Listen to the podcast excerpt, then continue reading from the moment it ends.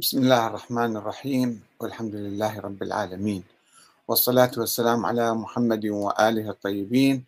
ثم السلام عليكم أيها الأخوة الكرام ورحمة الله وبركاته. أين أخطأ أحمد الكاتب في انتقاده للفكر السياسي الوهابي؟ وما علاقة هذا الفكر بما يجري في أفغانستان اليوم؟ من استيلاء آه، على السلطة بالقوة وأيضا آه، اتخاذ قرارات مصيرية بحق الشعب الأفغاني مثل منع الطالبات البنات من الدراسة فوق سن 12 سنة وحتى في الجامعات. مرة واحدة آه، الملة آه، هبة الله ملا زادة يقرر أنه ممنوع الناس يدرسون. وممكن بكرة أيضا يغلق كل الجامعات. قرار كيف يعني هو حر؟ وعلى الناس أن يطيعوه وأن يسمعوا كلامه وأن ينفذوا أوامره فهو ولي أمر المسلمين صار. آه، في الحقيقة هذا القرار آه، أثار موجة استياء عالمية آه، وعلى رأس المستنكرين كانت الخارجية السعودية التي عبرت عن دهشتها وأسفها وقالت إنه هذا القرار منع الطالبات من الدراسة الجامعية مناقض لحقوق المرأة الأفغانية وأهمها الحق في التعليم والذي يسهم في دعم الأمن والاستقرار والتنمية والازدهار في أفغانستان. هذا شيء بديهي طبعا واضح. ولكن الكلام حول آه، يعني كيف آه، يتم التعامل مع هكذا قرارات وأيضا شيخ الأزهر الشيخ أحمد الطيب حفظه الله أيضا استنكر هذا القرار ودعا حركة طالبان للتراجع عن هذا القرار. آه، الكلام أنه آه، يعني هذا قرار واحد اتخذته حركة طالبان وهناك قرارات أخرى أيضا منافية لحقوق الإنسان ومنافية حتى لمصلحة الشعب الأفغاني. ولكن لم يتم التصدي لها. ولم يتم تسليط الضوء عليها باعتبارهم حكام ويفعلون ما يشاءون ولهم كل الحق وكل الصلاحية هنا يعني آه، لابد أن نتوقف عند ما يسمى بالفكر السلفي أو الفكر الوهابي. آه، أنا قبل حوالي عشرين سنة ألفت هذا الكتاب. الفكر السياسي الوهابي قراءة تحليلية. وأيضا نشرته تحت عنوان آه، جذور الاستبداد في الفكر السياسي الوهابي. ثم أيضا بحثت الفكر السياسي السني عموما آه، بعد ذلك في هذا الكتاب تطور الفكر السياسي السني نحو خلافة ديمقراطية.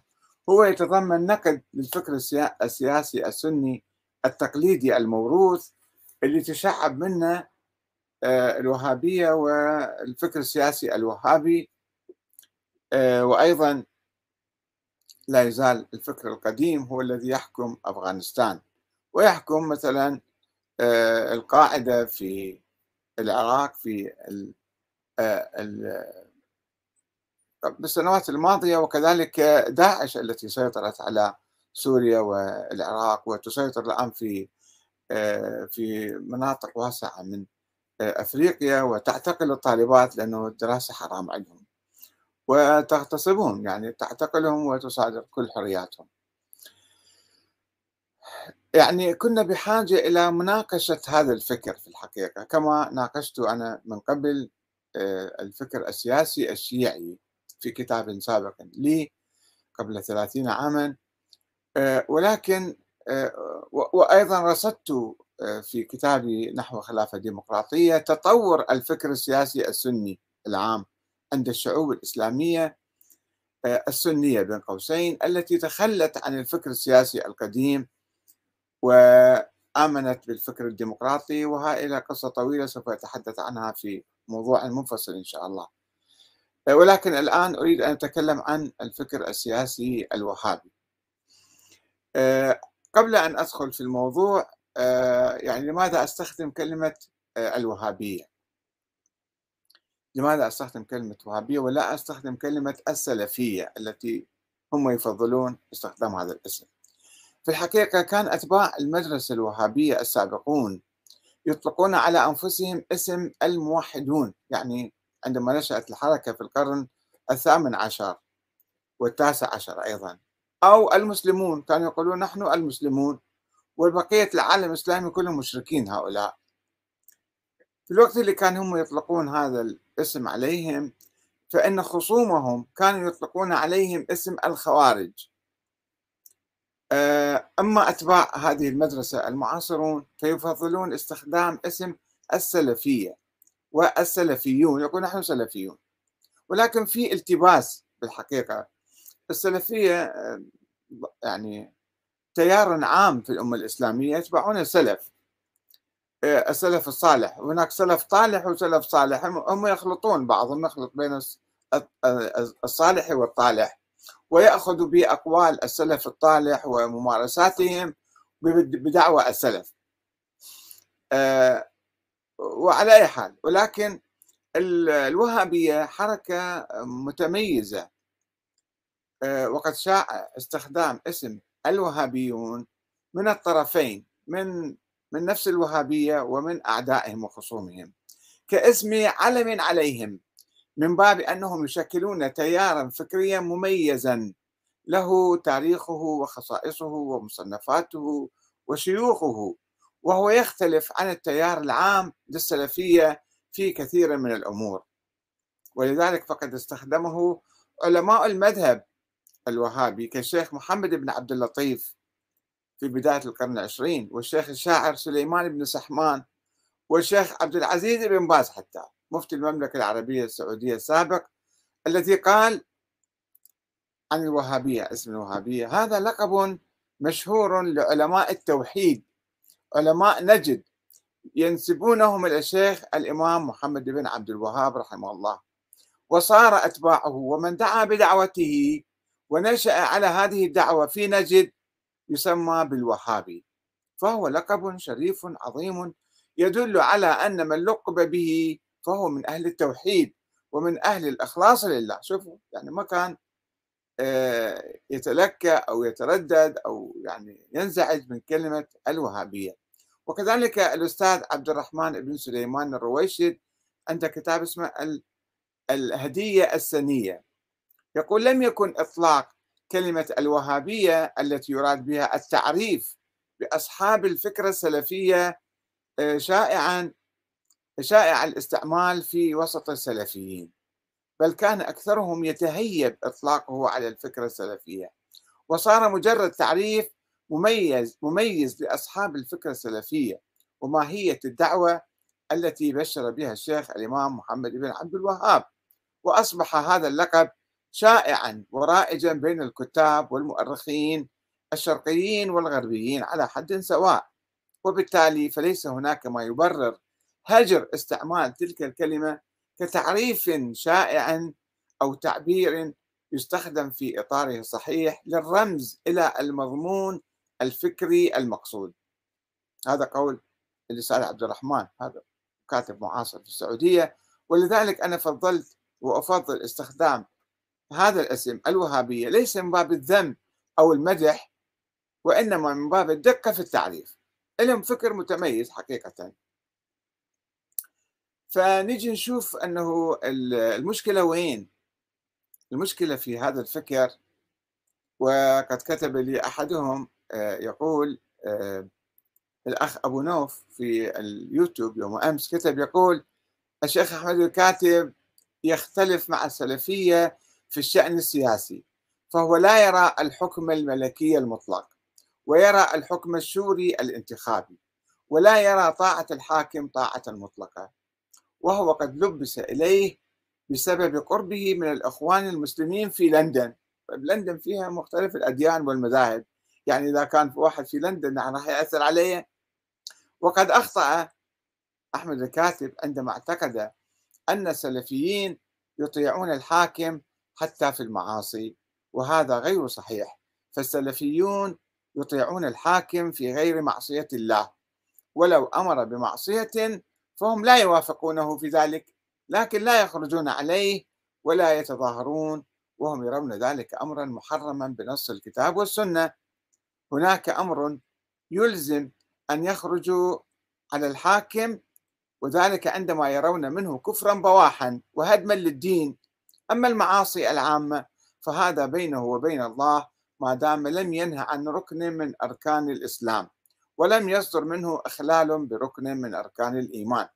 هذا في الحقيقة يلخص رد السلفيين أو الوهابيين عموما على الانتقادات التي توجه إليهم من ناحية الفكر السياسي ودعوتهم للالتزام بالنظام الديمقراطي والفكر الديمقراطي. فهم هذا كلام تقليدي هذا كلام تقليدي آه، علماء السنة قديما كانوا يقولون هالكلام. أنه إحنا إذا أمرنا بمعصية الحاكم فلا نطيعه وإنما الحاكم يستولي على السلطة ما خصنا فيه إحنا مو شغلنا هذا.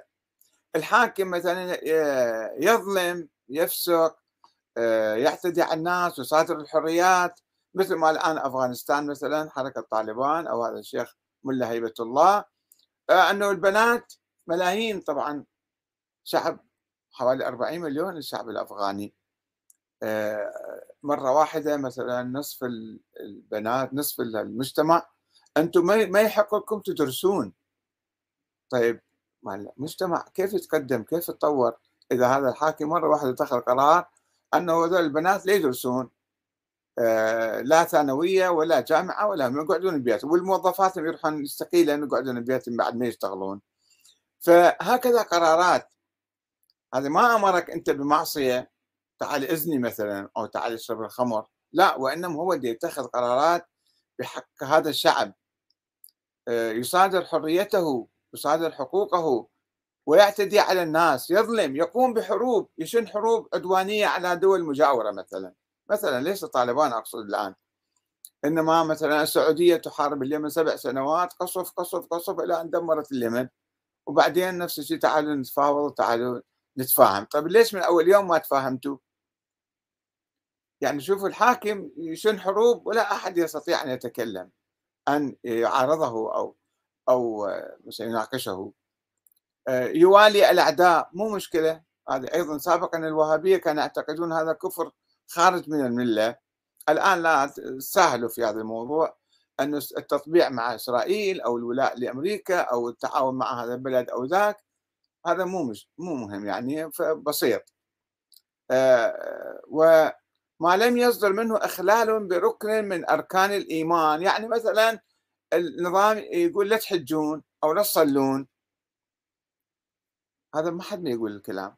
بالعكس تشوف الحكام المستبدون دائما يبنون المساجد وتعالوا صلوا تعالوا صوموا ما لهم علاقة بكم المهم الحكم يكون لهذا الشخص أو لهذه الطائفة أو لهذه الحركة أو لهذه العائلة ولا آه، يهتمون ب وحتى بالحقيقة هناك تصريح أيضا للشيخ ابن باز يقول حتى لو يعني آه، صدر منه كفر بواح مو شرط بسرعة إحنا نقوم نقاتله لا نشوف عندنا قوة ولا ما عنده قوة ويبرر السكون والسكوت والخضوع لهذا الحاكم. فهنا في كلام الأخ هذا أبو نوف عدة نقاط أنه يعني يفصل أنه المسألة سوية شخصية أنه تعال أنت أمرك تعال إذني مثلا تعال اشرب خمر آه، أنت ما تسمع كلامه. أما النظام العام اللي بيد هذا مغتصب السلطة وبصوره آه، مستبدة يحكم ويدير الأمور ويصادر حريات الناس وحقوقهم ويفعل ما يشاء هذا إحنا ما خصنا فيه ما نتدخل فيه هذا هو حر في ذلك. هنا المشكلة في الحقيقة حتى في السعودية يعني كان في كلام خلال العقود الماضية خلال القرن الماضي وعود بإقامة نوع من الديمقراطية ومجالس الشورى. دائما من الملك عبد العزيز إلى الملك سعود إلى الملك آه، خالد الملك فهد الآخرون. دائما كانوا يعدون. إي والله نحن نعاني يعني يشعرون بنقص. النظام ما عنده مثلا قاعدة دستورية أو قاعدة شعبية.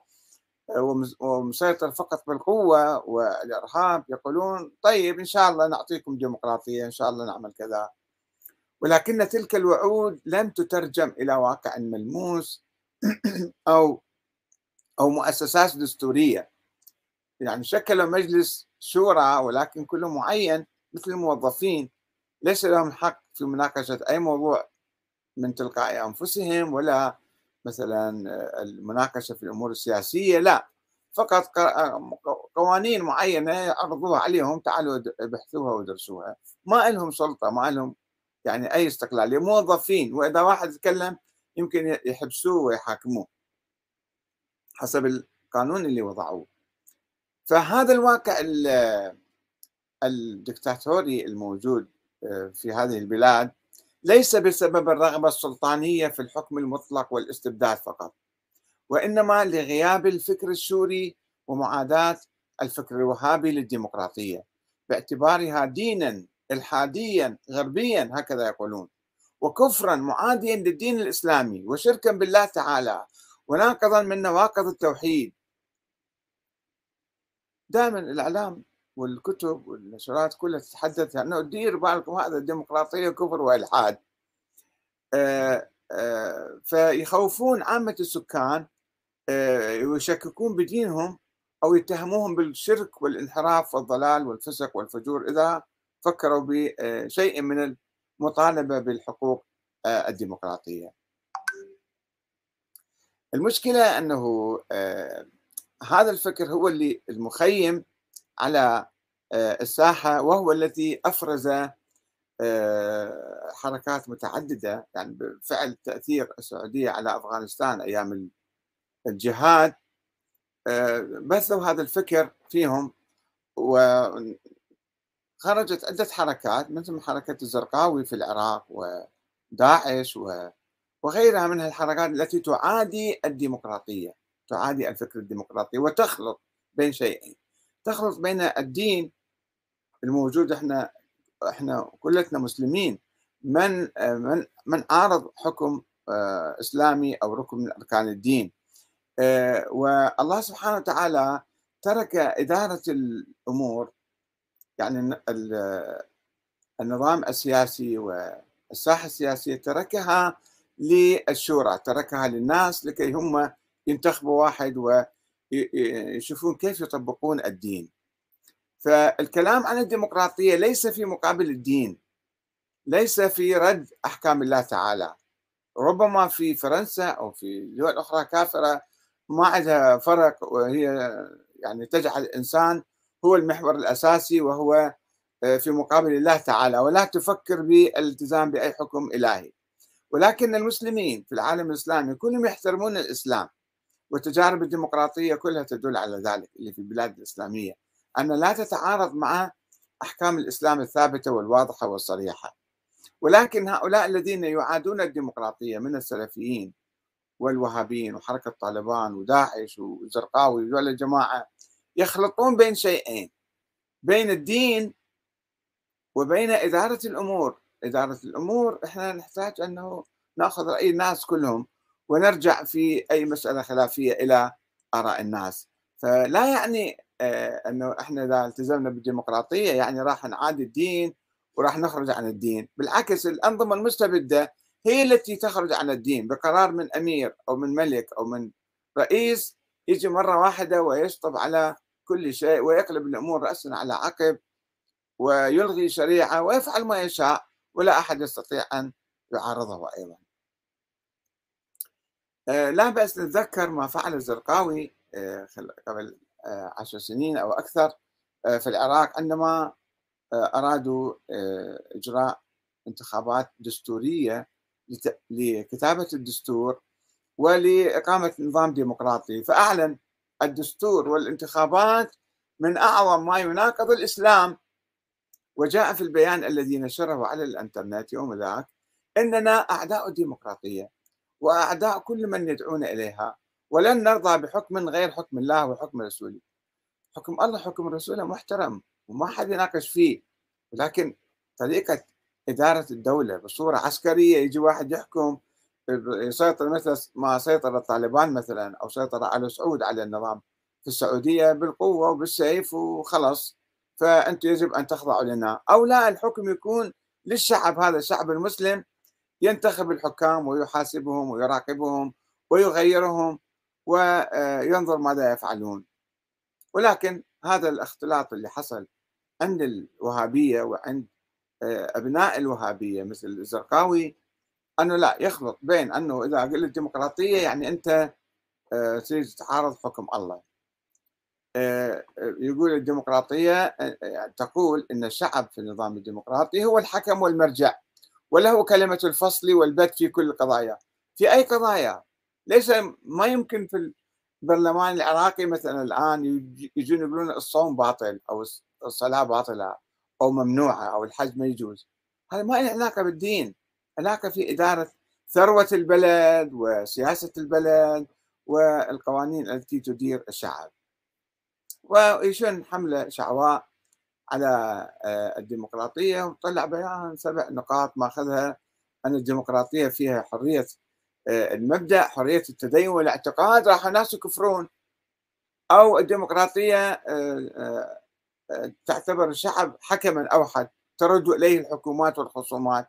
طيب منو منو من نرجع الآن في الأنظمة المستبدة؟ هو الحاكم فقط ما حد يناقشه بعد مثل ما هذا هيبة الله في أفغانستان. قال يا البنات لا يدرسون الجامعات أغلقوها. خلاص ما حد يناقشه بعد. وفيها حرية تعبير و... وما شابه ونقاط كلها هامشية ويعني آه، بعيدة عن الواقع آه، عن واقع آه، تجربة الديمقراطية في البلاد الإسلامية. ثم أعلنت الهيئة الشرعية يسمون نفسهم هيئة شرعية بتنظيم القاعدة في بلاد الرافدين في بيان وزعته على شبكة الإنترنت بتاريخ 25 7 2005 إن كتابة الدستور والانتخابات المقبلة في العراق من أعظم ما يناقض الإسلام. شفتوا والله صار تجربة عمرها الآن أكثر من 17 عاما. شنو ناقضوا الإسلام؟ شنو ناقضوا الدين؟ الدستور ينظم العلاقة بين القوى والأحزاب والطوائف والقوميات الموجودة في هذا البلد. حتى لا تحدث حرب أهلية ولا يحدث واحد يسيطر على الثاني وكل يوم يسوي انقلاب مثل ما حدث في أفغانستان.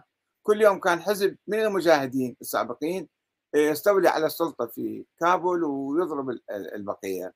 ثم يحدث عليه انقلاب آخر. وقال في هذا البيان أو قالت الهيئة الشرعية آه، أن المشاركة في صوغه صوغ الدستور كفر بواح. شلون صار كفر بواح وشرك صراح. وحذرت الناس الذين أو من الناس الذين يلبسون لباس الشرع الإسلامي فأجازوا لأهل السنة لأنه 350 عالم من علماء السنة في ذيك الأيام دعوا للمشاركة في هذه الانتخابات. فهم انزعجوا قالوا شلون أنتم علماء أهل السنة وتدعون للمشاركة في الانتخابات الشركية؟ شنو في الشرك؟ يعني هو هذه هذه المشكلة في الفكر في العقل الوهابي في الحقيقة أنه عندهم الديمقراطية شرك. طيب والحاكم المستبد الذي يفعل ما يشاء وحتى ينقلب على الشريعة ويحلل الحرام ويحرم الحلال هذا ليس شركا؟ هذا أيضا شرك. هذا هو الشرك بالحقيقة. وأنتم لازم تطيعوه لازم تسمعوا كلامه ما تعارضوا فيأخذون الأمور ببساطة أنه والله إذا أمرنا الحاكم بمعصية إحنا ما نسمع كلامه. طيب مو حاكم بيحكم بصورة ديكتاتورية.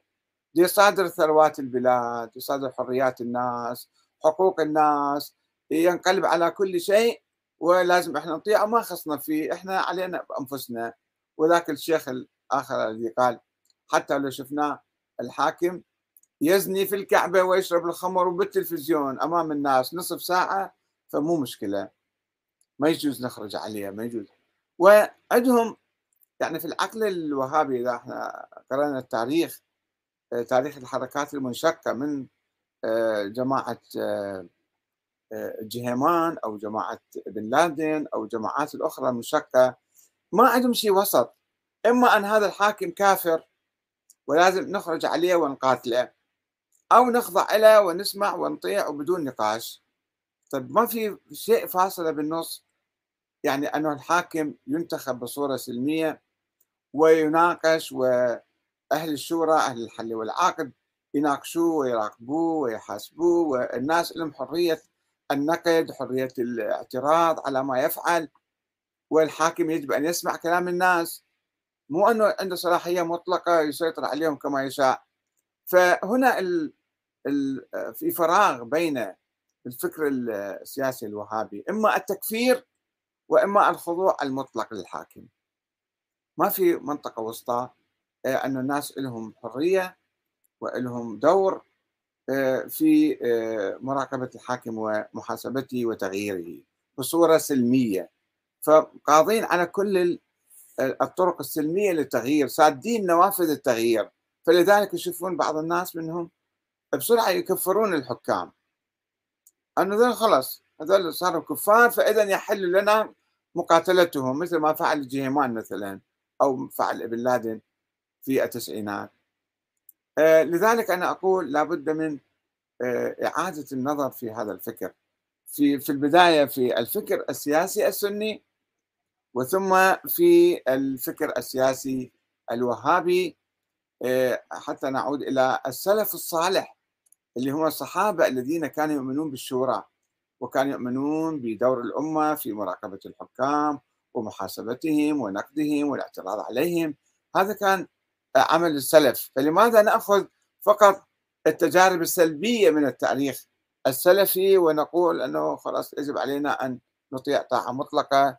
وإلا إذا أمرنا بمعصية آه، إحنا آه، قال تعال إذني مثلا ما إذني. هذا مو كلام هذا مو صحيح.